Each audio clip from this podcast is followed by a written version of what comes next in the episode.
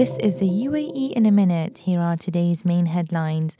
Dubai Air Show continues its third day today. The announcements for non leasing commercial deals so far amount to approximately $20 billion.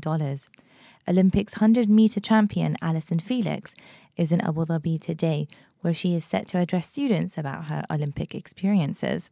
Felix will be participating in the Special Olympics event tonight at Yas Marina. This comes as the city prepares to host the Olympics Regional Games next March, with more than 1,800 athletes from 33 nations set to participate.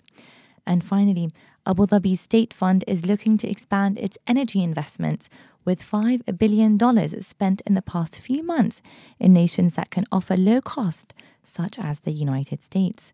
For these headlines and more, visit thenational.ae. I'm Mina Al